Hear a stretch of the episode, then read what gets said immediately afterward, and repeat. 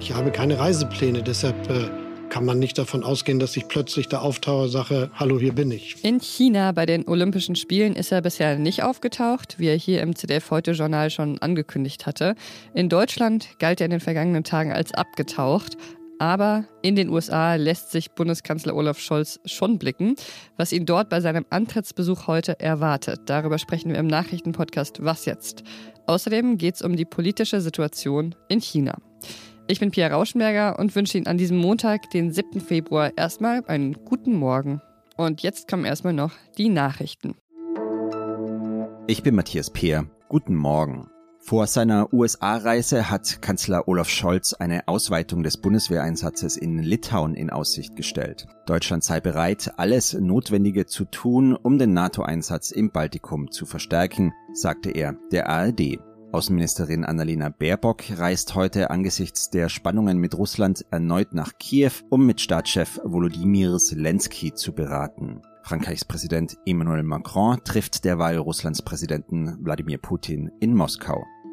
Die chinesische Tennisspielerin Pang Shuai hat in einem Interview mit einer französischen Zeitung Belästigungsvorwürfe gegen Chinas früheren Vizepremier bestritten. Sie habe nie jemanden eines sexuellen Übergriffs beschuldigt, sagte sie. Sportverbände und westliche Regierungen hatten sich zuletzt besorgt geäußert über das Schicksal der ehemaligen Weltranglistenersten im Doppel. Sie hatte im November in einem Social-Media-Eintrag erklärt, der frühere Vizepremier habe sie zum Sex gezwungen. Der Text wurde kurz darauf gelöscht und die Tennisspielerin verschwand dann wochenlang aus der Öffentlichkeit. Redaktionsschluss für diesen Podcast ist 5 Uhr. Ich frage mich ja, ob Olaf Scholz seinen Koffer eigentlich selbst gepackt hat und sich überlegt hat, welchen Anzug er heute anziehen will, wenn er Joe Biden im Weißen Haus trifft. Vermutlich nicht. Aber neben einem schicken Anzug hat Bundeskanzler Olaf Scholz ja auch noch einige Sorgen im Gepäck, die er sich auch nicht selbst ausgesucht hat.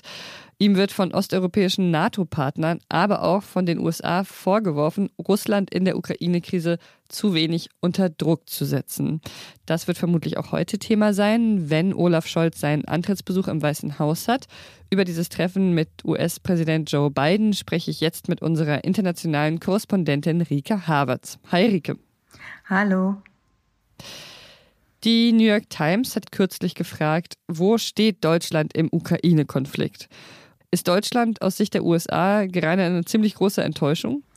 Soweit würde ich vielleicht nicht gehen, weil Joe Biden auch als Präsident immer wieder betont, wie wichtig die transatlantische Partnerschaft ist und darin eben auch Deutschland. Aber mit Sicherheit ist es eine heikle Reise für Olaf Scholz, denn es gibt in den USA Kritik an der Haltung der deutschen Bundesregierung in diesem Konflikt mit Russland. Sie wünschen sich da verbindlichere Zusagen. Es gibt natürlich vor allen Dingen Streitpunkte um mögliche Sanktionen. Für die USA ist klar, das beinhaltet auf jeden Fall auch Sanktionen in puncto Nord Stream 2 sollte es zu einer Eskalation kommen. Scholz hat sich dazu lange nicht geäußert. Die deutsche Botschafterin in Washington musste tatsächlich auch bei Fox News irgendwann sogar auftreten und sagen, nein, nein, alle Optionen liegen auf dem Tisch. Und ich glaube schon, dass der US-Präsident vom deutschen Bundeskanzler jetzt bei diesem Antrittsbesuch sehr deutliche Zusicherungen noch einmal wird hören wollen. Was erwartet den Kanzler denn noch bei dem Treffen im Weißen Haus? Geht es da eher darum, sich ein bisschen besser kennenzulernen oder werden die beiden wirklich harte Themen verhandeln? Na, beide sind ja schon relativ lange im Geschäft und kennen sich auch. Olaf Scholz war noch als Finanzminister erst vor vier Monaten in Washington DC, damals nicht im Weißen Haus, aber hat damals seine äh, Amtskollegin Yellen auch getroffen. Also insofern, glaube ich, müssen sich jetzt Biden und Scholz nicht mit Höflichkeiten aufhalten. Es ist auch ein extrem kurzer Besuch, knapp 24 Stunden und da wird es direkt zur Sache gehen gehen. Es wird sicherlich auch um andere Themen gehen, wie die äh, G7-Präsidentschaft von Deutschland, Klimawandel. Aber im Zentrum wird ganz eindeutig dieser Konflikt mit Russland stehen. Und da wird äh, Olaf Scholz liefern müssen. Er wird auf jeden Fall mehr unter Druck sein im Weißen Haus als Joe Biden.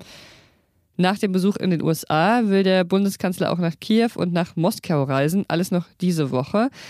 Meinst du, Olaf Scholz kann mit dieser plötzlichen außenpolitischen Offensive den Vertrauensverlust gegenüber Deutschland wieder etwas einfangen oder braucht es dazu noch mehr?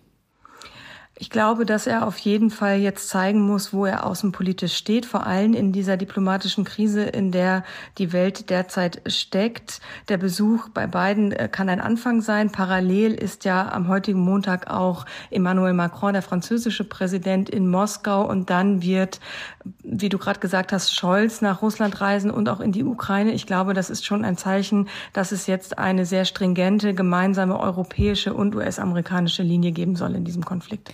Danke dir, Rike. Sehr gern.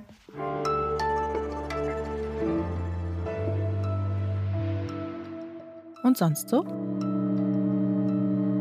Einmal kurz innehalten und aufpassen, bitte. Und dann? In Halberstadt ist am Samstag aus einem Siebener-Akkord ein Sechser geworden.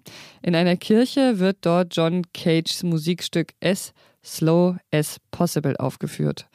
Mehr als 20 Jahre dieser ja ziemlich speziellen Aufführung sind schon um. Insgesamt sollen es mal 639 Jahre werden. Der nächste Tonwechsel erfolgt dann in zwei Jahren ja, irgendwie diese Langsamkeit dieser Aufführung besänftigt und beruhigt mich. Sonst leben wir ja eher in einem Zeitalter, in dem die Geschwindigkeit generell eher zunimmt.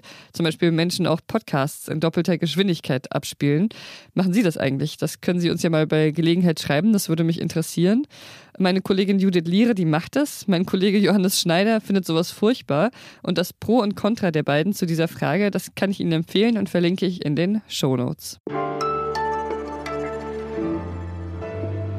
Erste Goldmedaillen sind eingesammelt worden, zum Beispiel vom Rennrodler Johannes Ludwig, der die erste deutsche Goldmedaille gewonnen hat.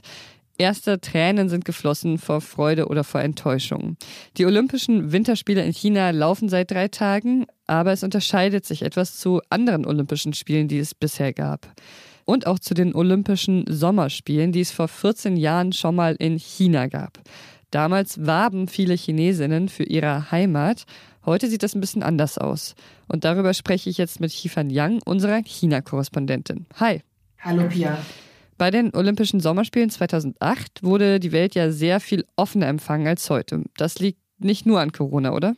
Ähm, natürlich hat sich das politische Klima unter Xi auch in den letzten zehn Jahren stark verschlechtert. Und woran man ganz gut sehen kann, ja, was sich seit 2008 verändert hat äh, ist, wenn man sich ähm, nochmal ähm, das Musikvideo zum, äh, zu der damaligen Olympia-Hymne anschaut.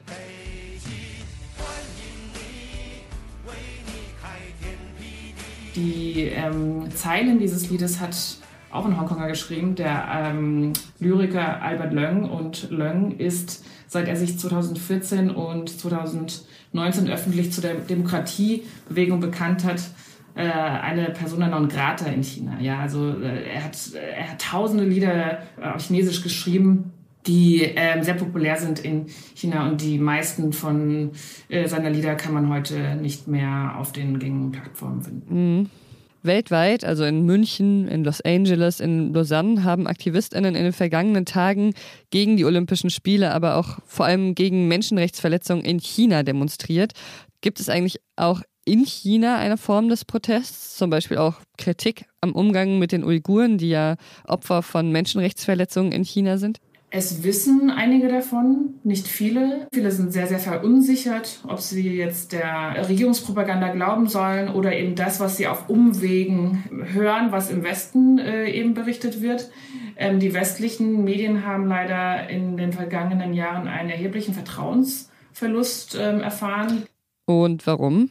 Nun ja, also es, äh, so Fälle wie Klaas Relotius sprechen sich um bis nach China. Ähm, es ist äh, einfach auch so, dass westliche Medien äh, in, nicht immer falsch, aber dann doch sehr, sehr eindimensional auch zunehmend in den letzten Jahren äh, über China berichtet haben, was nicht nur daran liegt, dass die Zugänge hier schwerer werden. Ähm, die Zahl der Korrespondenten hat abgenommen. Der Zeitdruck hat zugenommen, ja. Und gerade bei einem Land wie China, das so komplex ist, wo man sehr, sehr viel äh, Erfahrung braucht im Land, wo man äh, die Sprache beherrschen muss. Sehr viele Korrespondenten beherrschen hier in China auch nicht mal die Sprache.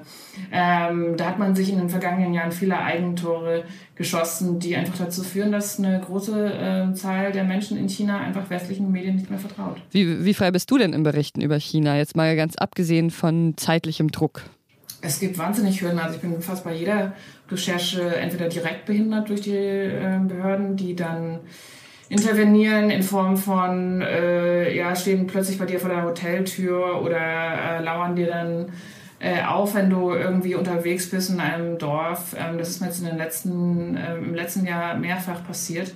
Ähm, sie verfolgen dich per GPS. Dann äh, gibt es die Form des, äh, ja, der indirekten Behinderung. Ja, ich äh, sprach gerade über die Attacken ähm, der ähm, offiziellen äh, Propagandamedien gegenüber ausländische äh, Korrespondenten teilweise auch gezielt mit Namen. Ähm, das führt nun wiederum dazu, dass ähm, viele Chinesen einfach Angst haben, sich äh, überhaupt noch äh, gegenüber ausländischen Korrespondenten zu äußern, weil sie fürchten, dass das gleich mit einer Art Landesverrat in Verbindung gebracht wird. Danke dir, Chifan. Danke, Pia. Und Chifans Text, in dem sie auch sehr spannend über die Veränderungen in Peking und der Lebensverhältnisse dort schreibt, finden Sie in der aktuellen Ausgabe der Zeit. Ja, das war es noch nicht ganz mit was jetzt. Ich habe noch eine Frage an Sie. Haben Sie eigentlich ein Geheimnis, das Sie schon viel zu lange mit sich herumtragen und vielleicht endlich mal loswerden wollen? Dann verraten Sie es uns. Wir möchten Ihre Geheimnisse erfahren, die, die in den Winkeln dieser Pandemie entstanden sind und solche, bei denen Ihnen so ganz kribbelig zumute wird, aber vor allem die, die Sie endlich mal aussprechen müssen und vielleicht gerne mit uns teilen würden. Schicken Sie uns dafür eine Sprachnachricht an wasjetzt.zeit.de oder eine Sprachnachricht via WhatsApp, Signal oder Telegram an 0170 7471 735. Ich äh, schreibe die Nummer auch nochmal in die Show Notes. Und wir sammeln Ihre Geheimnisse sorgsam und werden dann etwas Schönes daraus machen. Versprochen. Und das war es jetzt aber wirklich mit Was Jetzt. Kommen Sie gut in die Woche. Dabei hilft Ihnen bestimmt auch die Aussicht auf eine weitere Was Jetzt-Folge heute Abend mit Simon Gaul. Ich bin Pierre Rauschenberger. Machen Sie es gut. Und eins meiner Geheimnisse verrate ich dann natürlich auch. Ist ja klar. Ich sage jetzt schon mal, es hat was mit einem Kühlschrank zu tun.